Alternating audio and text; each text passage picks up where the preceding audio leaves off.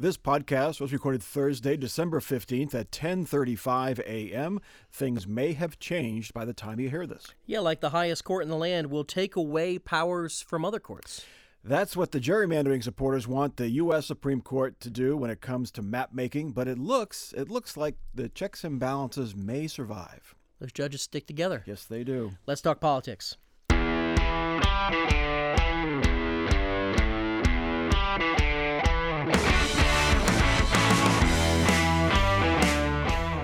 This is Snollygoster, WOSU Public Media's weekly look at Ohio politics and all those snollygosters or shrewd politicians who see a serious primary challenge coming and decide to become an independent. I'm Steve Brown. And I'm Mike Thompson. I wonder which Republican in Ohio will join or would join Senator Kyrsten Sinema of Arizona. Coming up in the podcast, old grudges live on at the Ohio Supreme Court. But first, soon after the Dobbs decision came down this summer, abortion rights supporters in Ohio basically turned their attention to the ballot. With the legislature and governor firmly opposed to abortion rights, a voter approved change to the Constitution seems the only way to restore access to the procedure. Now, two groups have come forward with plans to go to the ballot. A physicians group this week announced it wants to put the question on November's ballot, this November's ballot, and another coalition of abortion providers and their allies also plan a ballot campaign. Their eyes are on this year or next year. They, they haven't said. So we could have one in 2023, one in 2024, depending on lot lot depends on that, right? It's a very expensive ordeal. Takes a lot of signatures. Um, one group is Ohio Physicians for Reproductive Freedom, quote patient focused group of more than 1,400 doctors, and the other is Ohioans for Reproductive Freedom. That includes Planned Parenthood. Pro Choice Ohio, the ACLU, and a lot of other uh, similar left leaning groups. Yeah, they even have basically the same name Ohio Physicians for Reproductive Freedom, Ohioans for Reproductive Freedom. You think they would just join forces, you know? Why I would suspect they will at some point. I would think. Yeah, that's that. We've reached out to these groups. Uh, nobody wanted to chat this week, so we have a lot of questions. So let's just start asking them and see if we can. We'll have to border on speculation here, but why are there two groups? You wonder if they couldn't come to an agreement on what the amendment would say. For instance, where would what at what point would abortions be prohibited in Ohio? Yeah, um, that's one possibility. Should it contain viability language? Should it be should it be a Roe style abortion rights guarantee? And why why would one be on the 2023 ballot potentially and the other on the 2024 ballot? Yeah, you have to wonder. You wouldn't think that you would put an issue like this on an odd year, basically a municipal election ballot in November. You'd wait until 2024, presidential election year, high turnout, high Democratic turnout in, in a presidential year, you'd have a better chance of winning. But maybe they, my guess is that they're looking at. We'll talk about it more in a moment, but they're looking at this this effort to increase the number of votes you need to pass one of these amendments to 60% of the vote, and saying we want to get this ball rolling maybe you can challenge it legally, saying, look, we've started our petition drive before you change the rules, so you can't change the rules for this year. They might be trying to do that. Or they just want to get it going so they can get an amendment on the ballot before that 60% threshold is required. Or maybe voter turnout being high is not necessarily a good thing for Ohio Democrats anymore. I mean, look at look at 2020, look at 2022. Not good years for Ohio Democrats at all. Also, I mean, marijuana might be on the on the ballot next year, so it's even if even if it's not a, a midterm election or a presidential election, it could still be getting a lot of attention with uh, recreational marijuana and potentially abortion. Yeah, and let's the abortion issue is very top of mind now. We saw it. Mm-hmm. It was I don't know if it was the motivating factor in this this past November's election, but it certainly was a motivating factor, a much more of a motivating factor for uh, Democrats than it has been in years past. So maybe that's what their calculus is. I'm curious to see what the amendment would look like because that really is the key to its election viability is to is it is the ban at fit up to 15 weeks? Is it up to 20 weeks? Is it up to viability? Are there no limits on abortion? Which some abortion rights supporters they don't want any limits. They don't want to handcuff doctors at all. And of course abortion rights opponents will seize on that saying they want they say people will be able to have abortions right up until birth right before birth yeah we had a a statement like that from ohio right to life mike gonidakis talking about these these new abortion rights initiatives going forward. They obviously exaggerate. You know, they say abortion on demand and things like that. Maybe that is true, but that's not that going. You know, previously that language has been exaggerated that we've seen from abortion opponents. It shows that abortion rights supporters are starting to not just think about this, but starting to mobilize. Whether it is for 23 or 24, it will be on the ballot at some point in Ohio. Where even if mm-hmm. they have to cross the 60% threshold. Assuming they can get the signatures. Yes, they need a lot of signatures. A lot of signatures. Yeah, I mean, yeah. Basically, upwards... they need a million signatures, right. including the ones that you know, they have to throw out. So yeah, they need about a half million by the time a half million valid, verified petition signatures. So to to be safe, need about a million. Yeah, it's a hard process to just get on the ballot under the current system. And then if you add on that you need 60% of the vote to pass, it's going to be even harder. Yeah, getting to that 60% mark, um, State Representative Brian Stewart made it official. As reported by Cleveland.com, he wrote his colleagues um, in, the, in the House of GOP that the 60% threshold that we've been talking about was designed specifically to thwart efforts to guarantee abortion rights in the Constitution and to kill efforts to stop gerrymandering. Yes. Yeah, so before they were just saying, no, no, this is all just to stop out of state special interests. But now this letter said, nope, here's why we're doing it. And it was obvious why they were doing it. So now it's official, it's on paper, it's out in the open, which is a good thing. So they're going to, that's what they're going to say in public when you stick a microphone in their face? I don't know. It's in writing. I'm not sure Frank LaRose will. I don't think Frank that, LaRose will. I, I, I mean, I'm assuming he won't. Yeah, the state rep certainly will.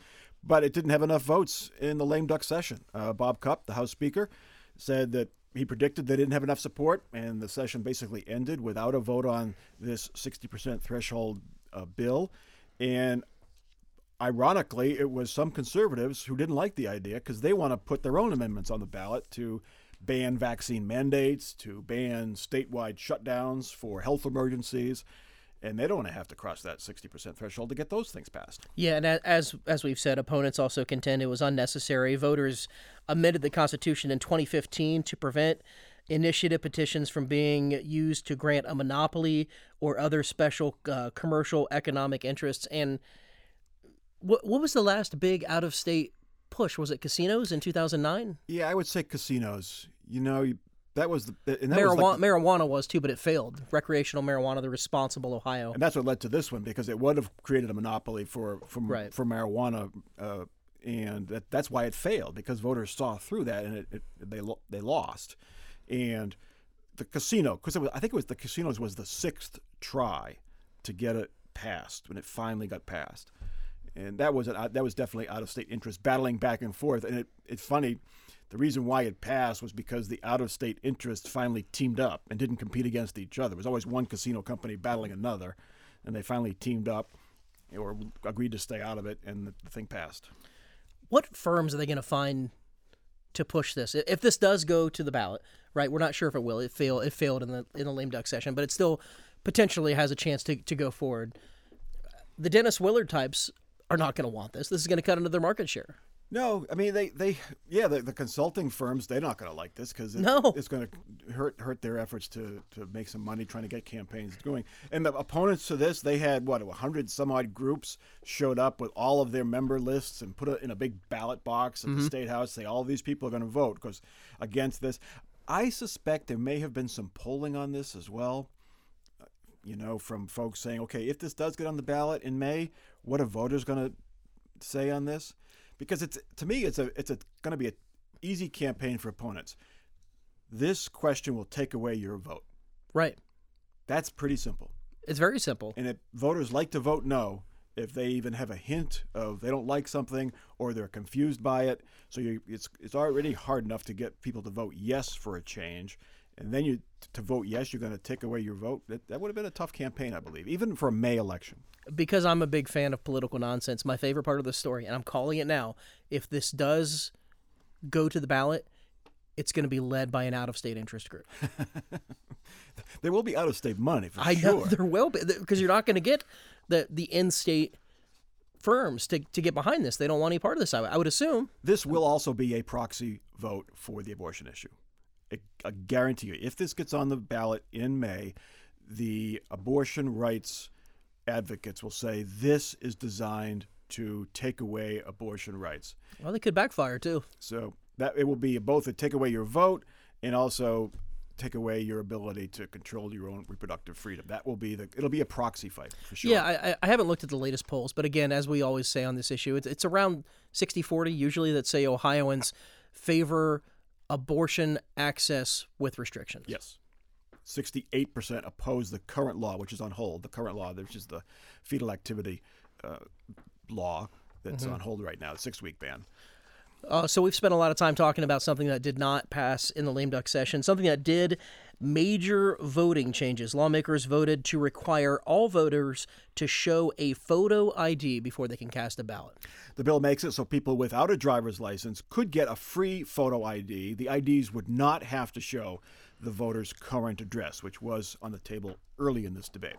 Yes, supporters say it will strengthen election security. Opponents say voter impersonation is non existent and the ID requirement will make it harder for people to vote. Uh, B- Bill Seitz has been the main proponent of this. Um, you know, he made some made some comments that I think are, are just nonsense, where he was talking about the, the production of, of fake utility bills that are used to help people vote under the current law, which does not require a photo ID. I I had to laugh when I heard that because he was saying that college students Right. are faking utility bills to vote.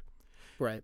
I don't know how long it's been since Bill Seitz has been on a college campus, but do you know what kind of things that college students fake to do something they're not supposed to do? Photo IDs. And as a as a parent of, of college students yourself, I guess your kids are We're out of college. Right. And they're of legal drinking age now. But, but did they ever pay any bills? Did they have any bills at their house? I think all their bills went straight to you. well, yeah, well, that's the other thing too. Uh, the uh, no, they, they had to pay I- their I'm cable kidding. bill. And I'm their, kidding. They they. I bills. did pay the A bills. lot of lot the- of college kids have bills. I had to pay my own bills. they had they had the bill. Whether they paid them themselves or not is is open to question. but their name was on the bill anyway. This is a, a pretty big change. It's most people show their photo ID anyway when they do vote, Mm-hmm. but this is really symbolic. This is um, Although no, it's a years long effort by by Republicans, and it's become a mainstream Republican issue now. And uh, I think this is again, it's not going to affect as many people as as, as the the amount of news stories on this might suggest, but it's really symbolic. Well, as we heard last week, the League of Women Voters they have estimates that say 10% of Ohio's voting age population does not have a photo. I think it was I think it was eleven percent, and eight hundred thousand people about they estimate do not have a photo ID in Ohio. Yeah, and a lot of those could be older folks, a lot Mm-hmm. of those younger folks that don't drive, in lower income folks that don't drive, but they have access now to a photo ID.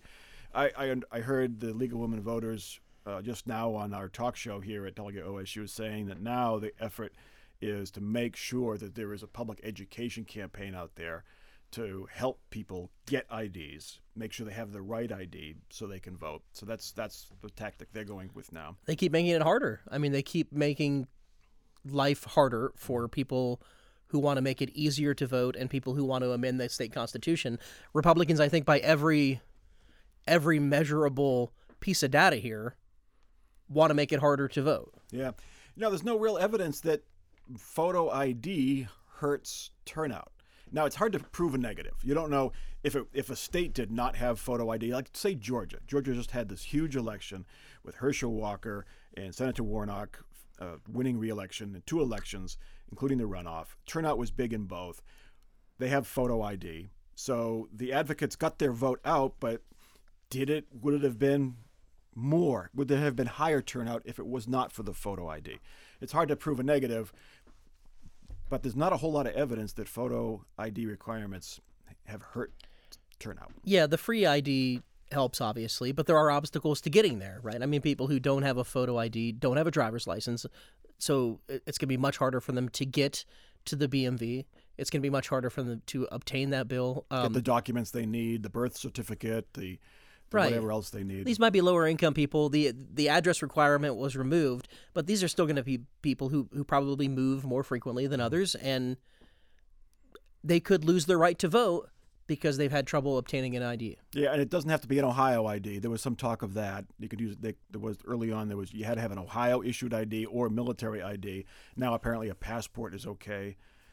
Again, a lot of low income folks don't have passports, of course, but um, you know, college student might have it, or an older person doesn't drive might have a passport. Yeah, it's it's really going to disproportionately affect lower income people, and that's sad. But um, again, hopefully, voter outreach efforts can tell people that this is the new law. Assuming Governor DeWine signs this, which I think we can all assume at this point, but assuming he signs this, then yeah, Jen Miller, as she says, it will turn to to voter education. Yeah, and also those other changes too. You know, it officially limits the number of drop boxes in a county.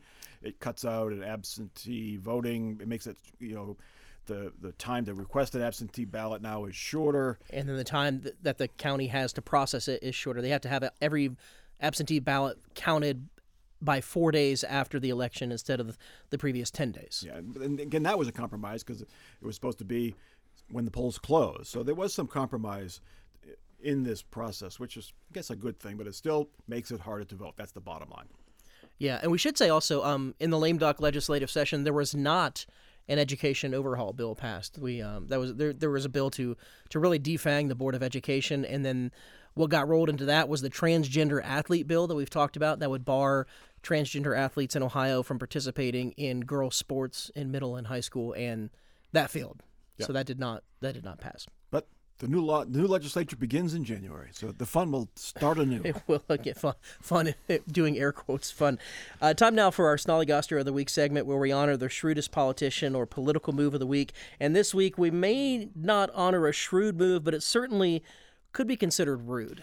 Yeah, the end of the year brings to an end, at least for now, uh, an historic political career in Ohio. Because of age limits, Ohio Supreme Court Justice Maureen O'Connor has to leave the court.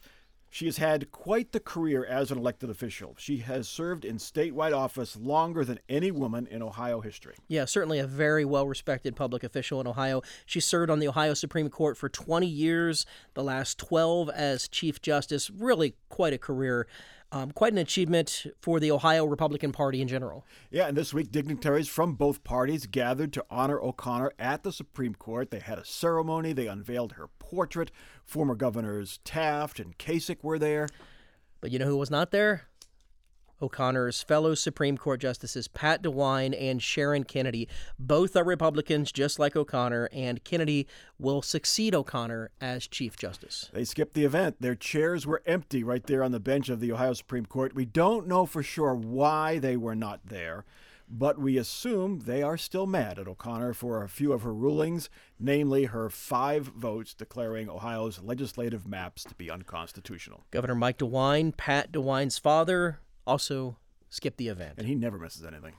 Well, unless his kids are running cross, unless his grandkids right. are running cross country. he missed the Trump event. So partisan politics at its worst, really. Um, and we wonder why the, the public has less and less confidence in the courts. I, I will say this is somehow less petty than, you know, as we say, her portrait has been unveiled. Her portrait already hung in some other state buildings, and there have been instances where Republicans have turned the picture backwards against the wall. It's the time we live in right now. Anyway, It's for, real, yeah. for blowing off Maureen O'Connor's farewell and for not letting bygones be bygones, Justices DeWine and Kennedy get our Snollygoster of the Week award. That will do it for this week's episode. If you have a suggestion for next week's Snollygoster of the Week, you can send it to us at snollygoster at wosu.org. As always, be sure to leave us a good review on Apple Podcasts or wherever else you get your podcasts, or just tell your friends about us. Until next week, for our student producer Katie Genius, our audio producer Eric French, and our web producer Michael DeBonis, I'm Steve Brown. And I'm Mike Thompson for Snollygoster from WOSU Public Media.